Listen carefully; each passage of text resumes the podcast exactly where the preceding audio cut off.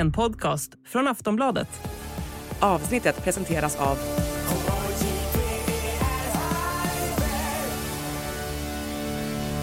Stödlinjen.se, åldersgräns 18 år.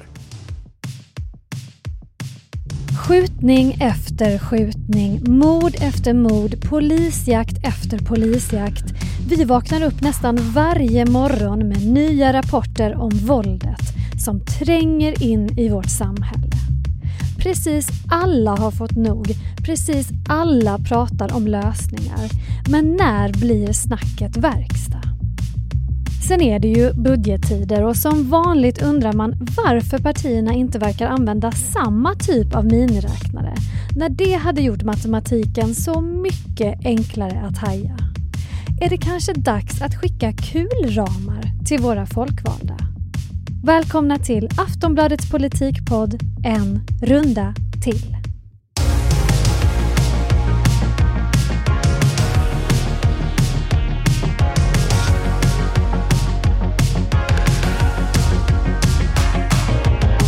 Lena Melin, My Råväder, hej kära experter. Hej. Hej på dig.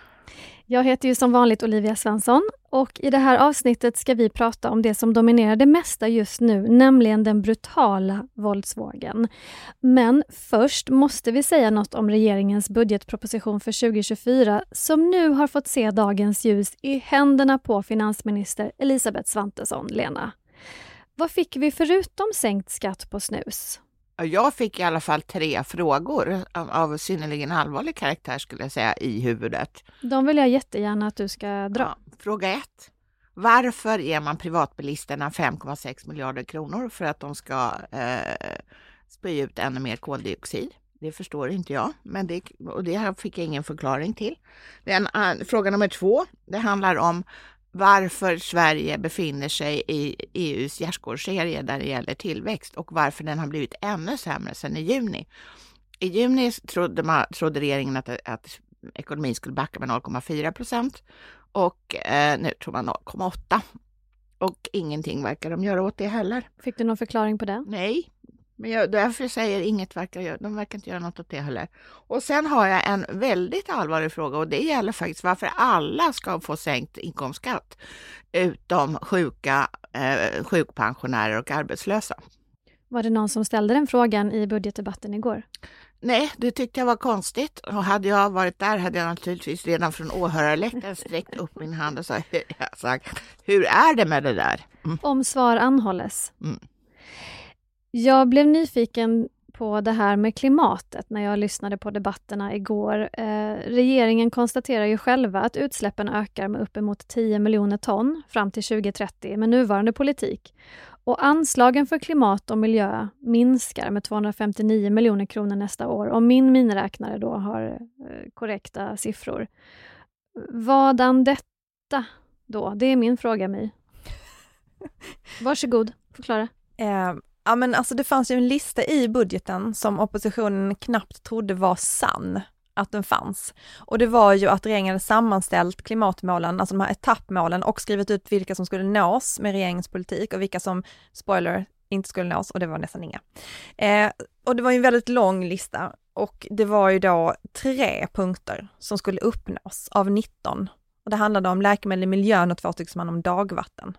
Eh, och den stora punkten var ju egentligen det här, precis som du nämnde, det här med att man genom att på olika sätt eh, subventionera bränsle eh, gör att det kommer släppas ut mer och att det då kommer att göra att man inte når etappmålen varken 2030 och inte heller till 2045, för det har man ju pratat om tidigare, att man behöver inte bry sig om 2030-målet så mycket, för det är 2045 som är det viktiga målet, men den uppnås inte heller då enligt den här prognosen.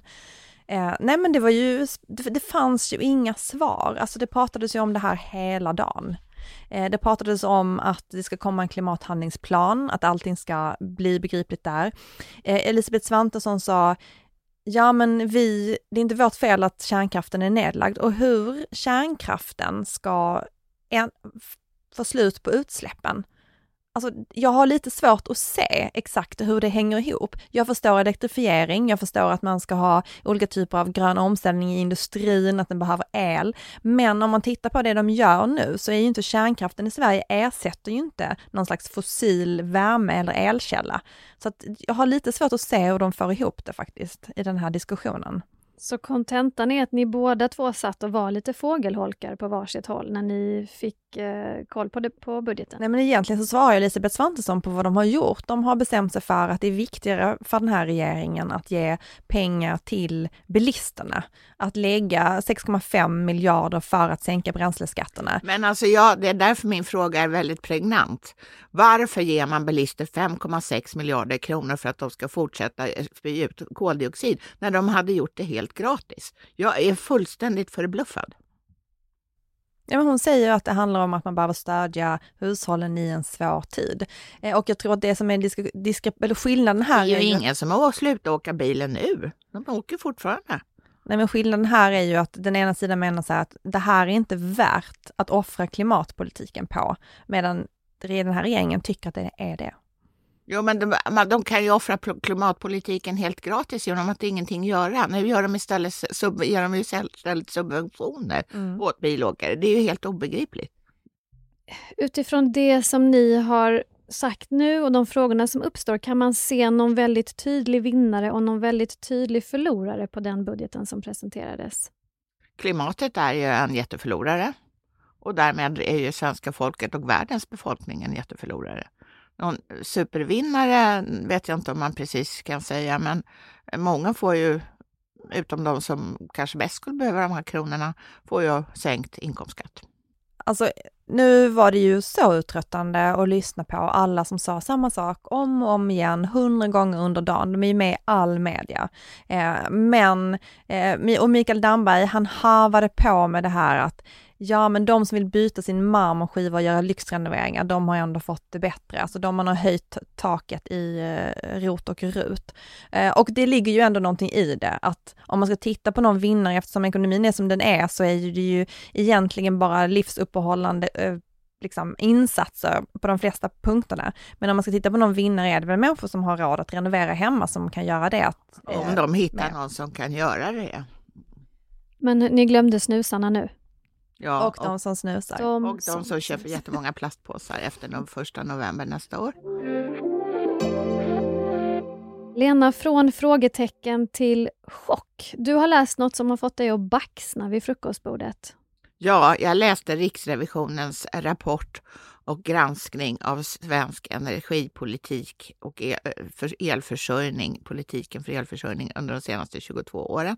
Och jag har sällan läst något så skräckinjagande i hela mitt liv. Stephen King kan slänga sig i väggen och rysningarna som en Dracula-film eh, framkallar likaså. Vad är det allvarligaste som framkommer? det allvarligaste är att alla gjort fel hela tiden, trots att de visste det. Alla? Vad menar du med alla? Alla olika regeringar. Det här är alltså inte något vi kan skylla på den blå eller den röda sidan, utan alla ska bära hundhuvudet för det här? Ja, när de har fattat de här eh, eh, besluten så har de struntat i att ta reda på de långsiktiga konsekvenserna, trots att den kunskapen var väl känd bland eh, massor med myndigheter. Och det är tyvärr inte bara regeringen som har gjort fel, utan även Svenska kraftnät, alltså det statliga stamnätsbolaget. Så att de har inte heller skött sig. My, reagerade du som Lena? Mm. Otrolig rapport. Mm. Alltså man frågar det är inte ofta man säger det om en rapport. Man frågar om politiken ens kan ta det här till sig. Det verkar nästan inte så. Har vi fått några reaktioner? Ja, de har åtminstone kallat till elsamtal. Det vet jag att du kommer följa med stort intresse. Ja, men Lena. samtal brukar ju sällan vara så, så. Det brukar inte bli någonting som kallas för överenskommelse. Det är kanske lika bra för eftersom de här överenskommelserna går, bär käpprätt åt helvete.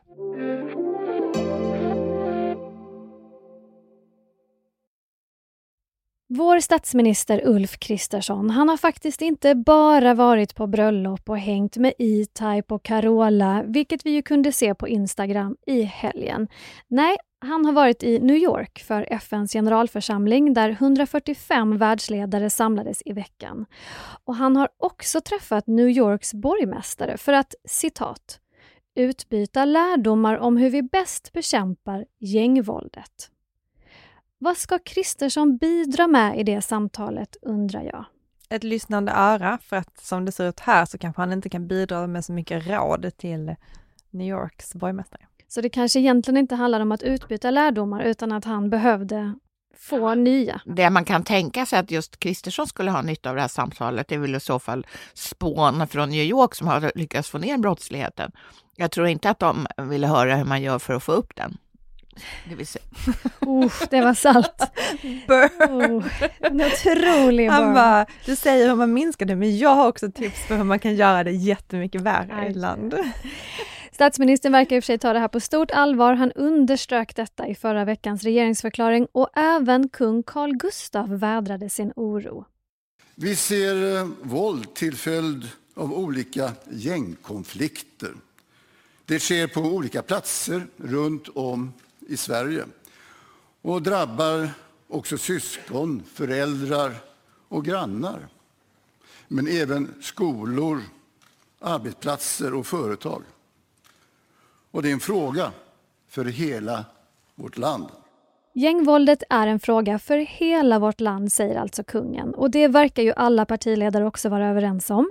Krisen påverkar hela vår samhällsapparat. Den måste få ett slut. Så vad händer rent praktiskt? I tisdags hade justitieminister Gunnar Strömmar ett extrainsatt möte med Rådet mot organiserad brottslighet.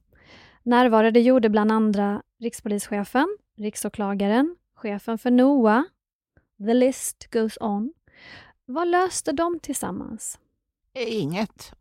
Och det var, det var ju ett utökat råd. Det var ju sådana som inte ens var med i rådet som fick delta. Vad fick vi veta om vad de kom fram till?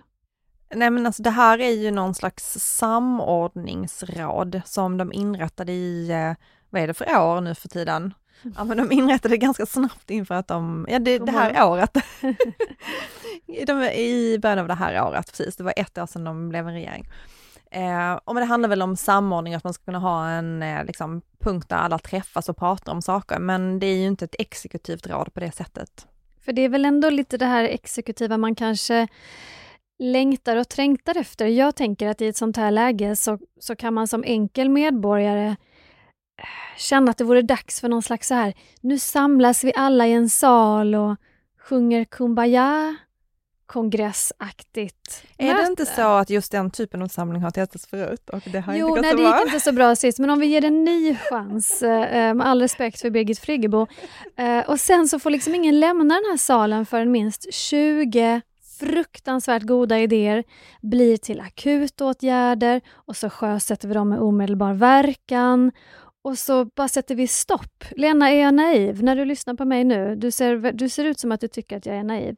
Nej, men i den bästa av världar så skulle naturligtvis det gå. Alltså att man har en, att man får det har ju hänt att man har haft sån här nationell samling kring stora akuta samhällsproblem där det gäller att sätta till alla klutar och hela det politiska fältet. Mm, man kan också säga att det har funnits eh, tider då man har tillsatt utredningar av den karaktären, att ungefär lista alla 107 problem på det här området som du kan tänka ut, du och dina närmaste, och så skicka listan till oss. Skriv gärna vad du tycker man kan göra också. Så gjorde ju till exempel regeringen Bildt under 90-talskrisen. Var det framgångsrikt då? Just det var framgångsrikt. Många av de där punkterna eh, bockades av och Sverige kom på fötter. Men i, eh, i, i det här fallet, när det gäller den här grova gängbrottsligheten, så är det ju inte så att regeringen vill ha någon nationell samling. De, vill ju, de tycker att det här är en stor tillgång för dem, därför att det finns två partier, i, alltså det vill säga Moderaterna, det regeringsledande partiet, och det finns Sverigedemokraterna, regeringens stödparti, som har hög trovärdighet när det gäller brottslighet. Och de tror därför att det här är eh, en vinnande fråga för dem. Därför kommer de inte att vilja ha någon typ av nationell samling förrän den dag då priset för att fortsätta på den inslagna vägen, det vill säga den här eh, som vi är på nu, eh, är för högt. Då vill man ju naturligtvis dela med sig av ansvaret och kalla genast in någon eh, samlingsgrupp över hela fältet. Men det du sa om att Moderaterna och Sverigedemokraterna haft det som en vinnande fråga, för de, de gick ju till val på hård retorik kring våld och gäng och brottslighet. Absolut, det gjorde även Socialdemokraterna som skulle vända på varje sten. Absolut. Och det är de tre partierna som har trovärdighet i, i den här frågan. Men det verkar inte som att någon annan än Socialdemokraterna gynnas just nu med tanke på de siffrorna vi har sett till exempel i partisympatiundersökningar.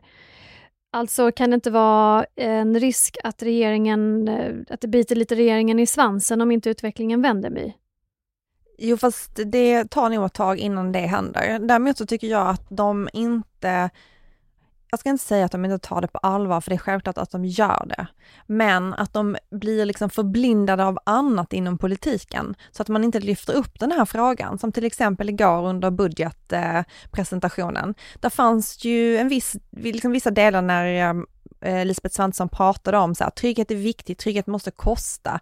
Eh, det är en mörk tid för vårt land, men ändå är liksom inte fokus då för den här budgetpresentationen eh, trygghetsfrågorna. Och det finns ju flera anledningar, menar jag, att det borde kanske ha varit större fokus på det. Dels det som Lena säger, att det här är en fråga som de har som, de, som är viktig för dem. Dels att de har drev den i valrörelsen, att det här är någonting som väljarna förväntar sig av dem, att de ska prestera på. Um, men att liksom i den här prioriteringsordningen som fanns i den här budgeten så pratade de hellre om välfärd eh, och de pratade hellre om andra saker. Även om det fanns ganska stora satsningar på trygghet i den här budgeten, eh, så valde man liksom att fokusera på att man sänker bränslepriser och välfärden. Och det är ju inte de frågorna som väljarna tycker är de viktigaste frågorna. Det vet vi också mätningar att liksom lag och ordning är deras viktigaste fråga. Så att jag tycker att de tappar bollen när de inte fokuserar mer på det här och att alla politikerna ska göra det, inte bara Gunnar Strömmar, utan det här är ju faktiskt en, ett samhällsproblem som den här regeringen behöver ta tag i och visa handlingskraft i. Men är inte välfärd, att bygga en stark välfärd, om de nu satsar på det, är inte det en av nycklarna då? Alltså om man jo, tänker men rent förebyggande, att folk ihop får det. det bättre. Ja, det finns ju flera andra förebyggande, alltså allting som är att man satsar på skolan eller socialtjänsten, alltså, men de satsningarna var ju inte så stora i den här i den här budgeten, utan här var det ju skattesänkningar, eh, att hålla välfärden under armarna för att ta sig igenom nästa års svåra ekonomi eh, och de här eh, bränsleskattesänkningarna. Eh, och tryggheten var när de själva rankade så låg trygghet liksom på sjätte plats. Och för en regering som har de här problemen, men också den här politiska profilen och de här förväntningarna för väljarna, så tycker jag att det är obegripligt faktiskt. Kände du samma igår eh, med budgeten, att du var lite förvånad över det? Jag skulle vilja säga att det var ganska mycket trygghet i budgeten. Eh, dels är det den enormt kraftiga eh, satsningen på försvaret och också har det avsatts pengar, 700 miljoner för medlemsavgiften till Nato. Det är ju en trygghetsskapande, verkligen. Men sen, sen när det gäller, jag gjorde det enkelt för mig, jag kollade bara utgiftsområde 4 Mm, det är rättsväsendet. Mm. Förra året fick de 68 miljarder. Nu fick de 76. Det är en ökning med 10 procent eller 11 procent, det vill säga det följer med inflationen. Så pengamässigt har åtminstone den delen av trygghetssystemet inte fått mer pengar utan den håller i jämn takt med inflationen. Men är det pengar som går till att stoppa våldet på gatan då? Kan man se att det är den typen av... Alltså det var ju, jättemånga grejer, till exempel massa mer, fler miljarder till polisen.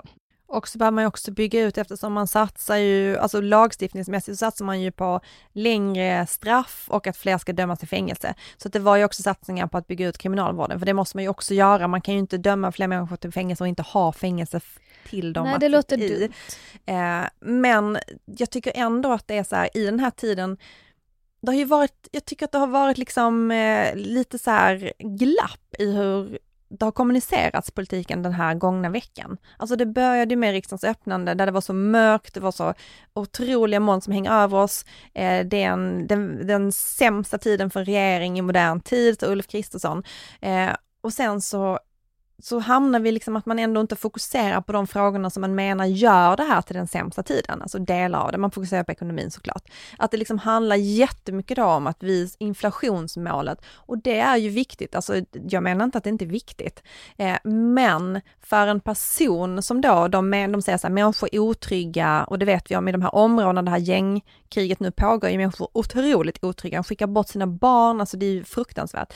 Eh, att man då inte liksom fokuserar på det, utan man pratar om inflationsmål och välfärden. De får inte så Men de, alltså jag måste säga att jag delar inte riktigt din bild, för de har ju en, ungefär en presskonferens i veckan äh, på grund av någon ny incident. Och då, de, jag tycker de skulle rensa i sin äh, mötesflora och sin kommunikationsflora snarare och istället säga något rejält när de framträder istället för att mumla och humla. Ja men det håller jag med om. Jag pratar framförallt om det här med budgetpresentationen som var igår. Det för in oss på justitieminister Gunnar Strömmer, för han saknar ju inte arbetsuppgifter. Mycket av den här krisens beståndsdelar ligger förstås på hans bord, eh, naturligtvis. Men du säger Lena, du tycker att han borde sammankalla när det finns lite mer viktiga saker att rapportera eller ja, det, konkreta det, åtgärder eller? Ja, alltså nej, det, det, kanske inte alltid behöver vara konkreta åtgärder utan det är mer, och för det första så brukar han nästan aldrig uppträda, vid de här tillfällena som jag pratar om, nästan aldrig uppträda ensam utan han har eh, statsministern med sig. Men det är desto viktigare att då framhålla att man ser det här som ett stort och akut problem. På något sätt så gör de ju inte det. Det är slätstruket. Även om de säger någonting så är det liksom, det är inte med hetta, det är inte med engagemang. Och alla möj möjliga typer av brottslighet minskar i Sverige, men de här gängbrotten ökar och de blir värre och värre och det blir yngre och yngre förövare och brottsoffer. Det är en akut kris som jag inte tycker att de har formulerat. Jag håller verkligen med om att det är en akut kris och jag skulle vilja veta vad du tycker, My. Vad skulle du ge för råd till Strömmer och hans stab? Kanske retoriskt då, alltså kommunikationsmässigt? Nej men när man tittar på hur det har låtit den senaste veckan så är det ju väldigt mörkt. De målar en väldigt mörk bild av saker och ting och det funkar ju politiskt eh, om man kommer med lösningar så att människor inte bara känner sig utkastade i att hopplöshet. Och jag kan inte tro att jag säger det här, men den enda personen som liksom har förstått det här är ju Johan Persson. Se där Johan Persson, lyssna lite extra noga nu här. Nej men för att när man kommunicerade olika budgetsatsningar eh, så kommunicerade ju han, och, eller Liberala partiet, ju så här att vi satsar för en tryggare framtid. Vi satsar för framtidshopp. Vi satsar för att det ska finnas liksom en bättre framtid för våra barn. Och någonstans så måste ju de här två eh, eh, budskapen mötas för att det inte ska bara bli att, eh, om man tänker strategiskt, att väljare bara blir besvikna. Eh, och det är ju, det kanske är lättare då om man har satsningar på skolan för att barnen är vår framtid. Det är typ en, en lågt hängande frukt att kommunicera eftersom, ja, uppenbarligen, eh, självklart är det så. Men att det ändå inte finns någonting, det finns liksom inget driv framåt utan det finns bara en mörk berättelse av var vi står just nu. Och om vi tänker på Johan Perssons, eh, vad ska man säga, Tidö-kollega Jimmy Åkesson. Han har ju då en annan retorik kring det här där han säger att allt är migrationens fel och nu vill han titta på hur militären kan stödja polisen. Alltså väldigt hårda budskap, Lena. Vad säger du, vad tror du, Jimmys eller Johans eh, retorik mest effektiv i det här läget? Effektiv kanske är fel alltså, ord, men ja, jag hoppas ju att det är Johan Persson, för att vi vill inte ha ett, ett samhälle där militären patrullerar gatorna. Det kanske är jättemånga som vill det. Ja, men det tror jag faktiskt inte. Nej, och det vet du, för det här är ju gammal skapmat. Han har ju lagt fram det här förslaget tidigare, att man skulle åka in med militären i de här utanförskapsområdena och det har ju inte bemötts med entusiasm om man Dessutom så finns det en väldigt, in, sen Ådalskravallerna så finns det, alltså 1931 så finns det en väldigt avog inställning till att använda eh, militär i ordningssyfte i Sverige. Tycker du också att det är viktigt, som My sa, att man använder ändå lite hopp och lite ljus i sin liksom eh, i hur man påtalar den här krisen, hur man hanterar den här krisen? Nej, det tycker jag inte alls. Jag tycker de ska ta den på allvar och understryka det. Det här är inte... Alltså när, man, när 14-åriga pojkar grävs ner i skogen, var, eh, alltså deras lik grävs ner, därför de eh, har utnyttjats av kriminella gäng och den ena verkar vara torterad till döds. Alltså då är det, det har gått för långt. Det är inget att måla i ljusa färger, det är att ta på yttersta allvar. Ja, men vad ska vi göra då? Ja, men vi, vi måste ju börja om från början. Alltså, det, ju, det, det finns inga genvägar. Den här regeringen fokuserar väldigt mycket på hårdare straff, repressiva åtgärder överhuvudtaget. Och det kan ju vara en beståndsdel. Men ska man göra det som alla påtalar som det stora problemet, nämligen hejda nyrekryteringen, då måste man ju ta till helt andra metoder. Och det är väl lika bra att sätta igång med det nu då en annan del i den här budgeten och hur man tar saker och ting på allvar, det är ju att eh, här är då den listan på bra budgetgrejer som Sverigedemokraterna skickade ut igår efter budgeten. Alltså det bara visar så här, vad tar man på allvar, vad tar man inte på allvar? Och jag, jag vill säga att det här är ju då när man, vad ska man säga, eh, man inte hatar populism som ett parti. Jag förstår. Alltså det är ju då sänkt skatt för pensionärer, sänkt skatt på arbete, billigare snus, satsningar på rättsvä rättsväsendet, höjt rotavdrag, stärkt svenskt försvar, stärkt djurskydd, avskaffad plastpåseskatt, lägre drivmedelspriser. Alltså, det är ju inte, det här är ju inte heller ett parti som Eh, alltså de verkar inte heller aktivt. De är ju ett samarbetsparti till regeringen och de, det är inte så att de heller sitter nu och kräver så här, vi måste ta samling för att stävja det här våldet. Istället skickar de ut så här, allting i invandringens fel var ju det som de skickade ut strax innan det här, alltså på riktigt det var det de skrev. Så att det här, det här regeringen har ju samarbetsparti som inte heller hjälper till eh, för att driva det här framåt. Men då nu. får man vara vuxen i rummet. Vilket bra tips till Ulf Kristersson. Mm. Otroligt tips. Men jag är nyfiken på vad, hur det kommer att straffa sig mot väljarna om det här inte löser sig. För svenska folket bryr sig ju extremt mycket om den här frågan. Ni tog upp det själva. En färsk undersökning från DN Ipsos visar att brottsligheten fortsätter att toppa väljarnas lista över de viktigaste frågorna. Och även Aftonbladet Demoskop, vår egen mätning här, visade samma resultat i början av september. Det har sett ut så här länge, eller hur Lena? Ja, det har sett så ut så i flera år. Och det kommer ju inte att, det, kommer ju inte att minska när man nu kan bli dödad bara för att man råkar vara släkting. Frågan är ju då, hade det sett annorlunda ut om vi hade haft en annan regering, en annan justitieminister? Ja, det är ju en hypotetisk fråga, det kan man ju inte veta. Men det man kan säga är ju att det är inte bra som det är.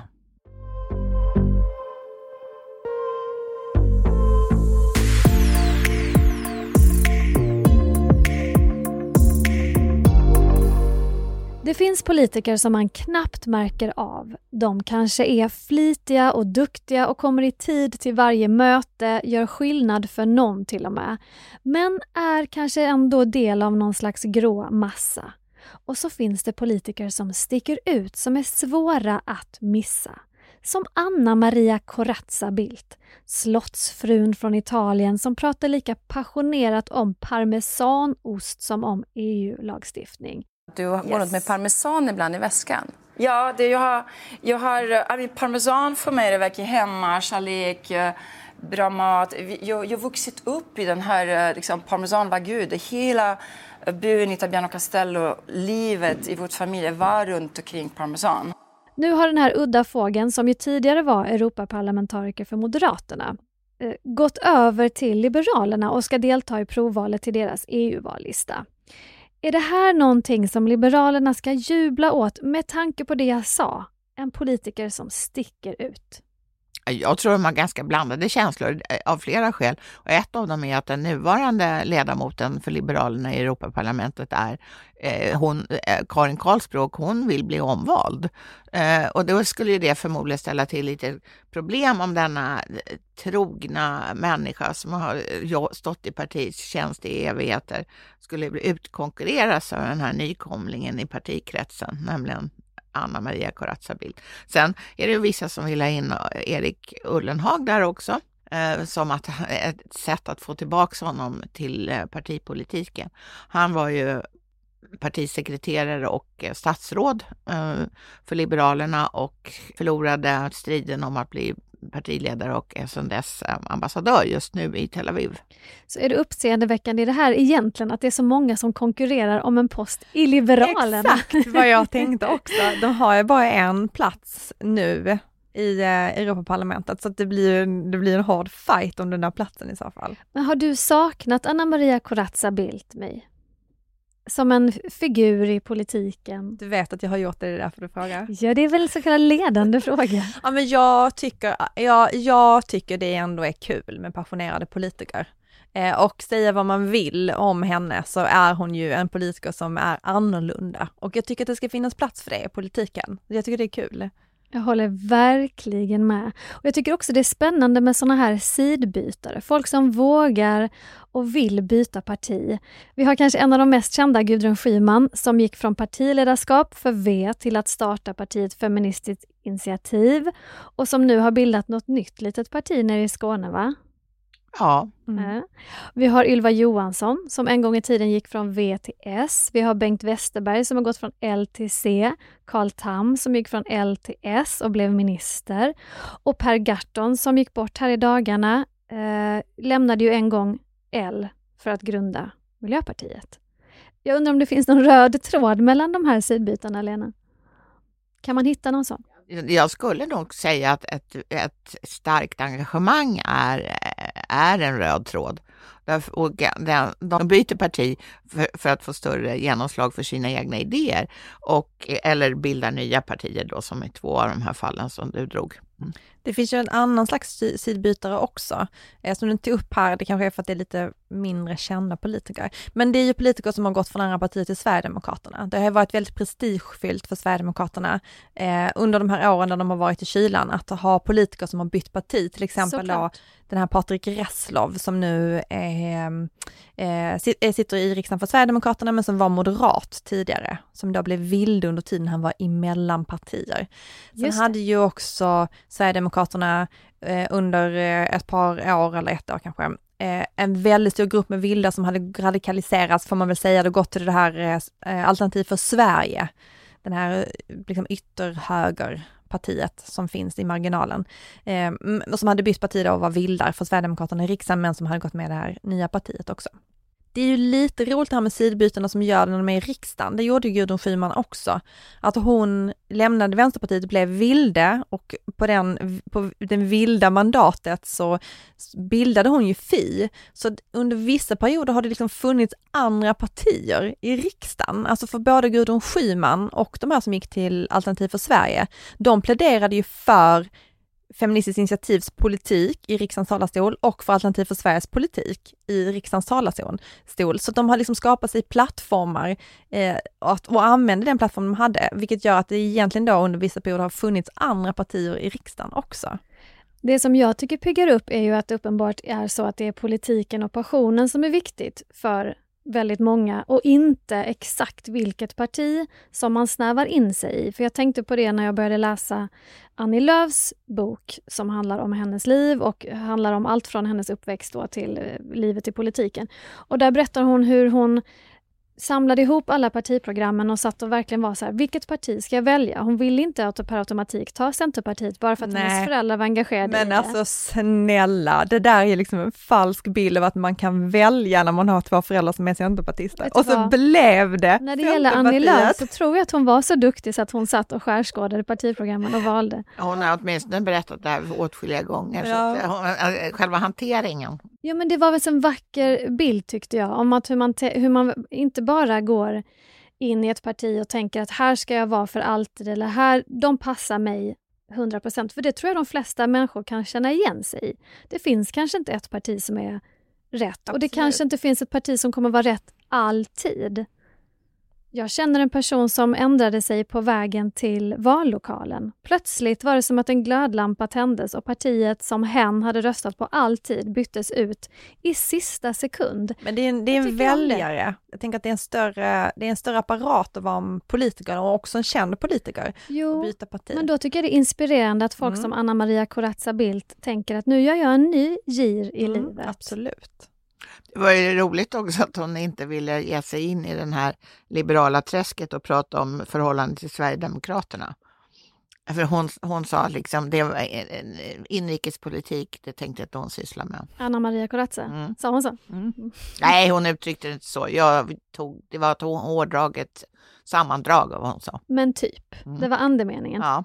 Men jag har tyckt det, var, det har varit väldigt fint den här veckan. Det har ju varit väldigt mycket så samtal kring Per Gahrton ju, som gick bort. Och det var, jag tyckte att det var, det var så fina samtal om honom som skildrar det som du beskriver, den här passionen för politiken egentligen. Alltså det var så fina samtal med människor som hade suttit med honom eller kände honom från eh, Folkpartiets ungdomsförbund och att han var en sån eh, engagerad och eldig politiker där och att han sen beskrevs på samma sätt inom Miljöpartiet när han hade varit med och startat Miljöpartiet och sen var med i den rörelsen liksom till slutet. Eh, så nej men jag håller nog med, det finns ju ändå någonting det här med, att, med passionerade politiker de som fortsätter brinna. De som fortsätter brinna. Mm. Och vi brinner ju för den här podden. Vi vill tacka alla lyssnare för att ni lyssnar och hör av er. Och vi kommer tillbaka nästa vecka och då ska vi faktiskt bokcirkla om den här boken som vi nu pratar om, nämligen Annie Lööfs nya bok. Så det får ni inte missa för allt smör i Maramö. Hej då Lena och My. Hej då. Hej då allihopa.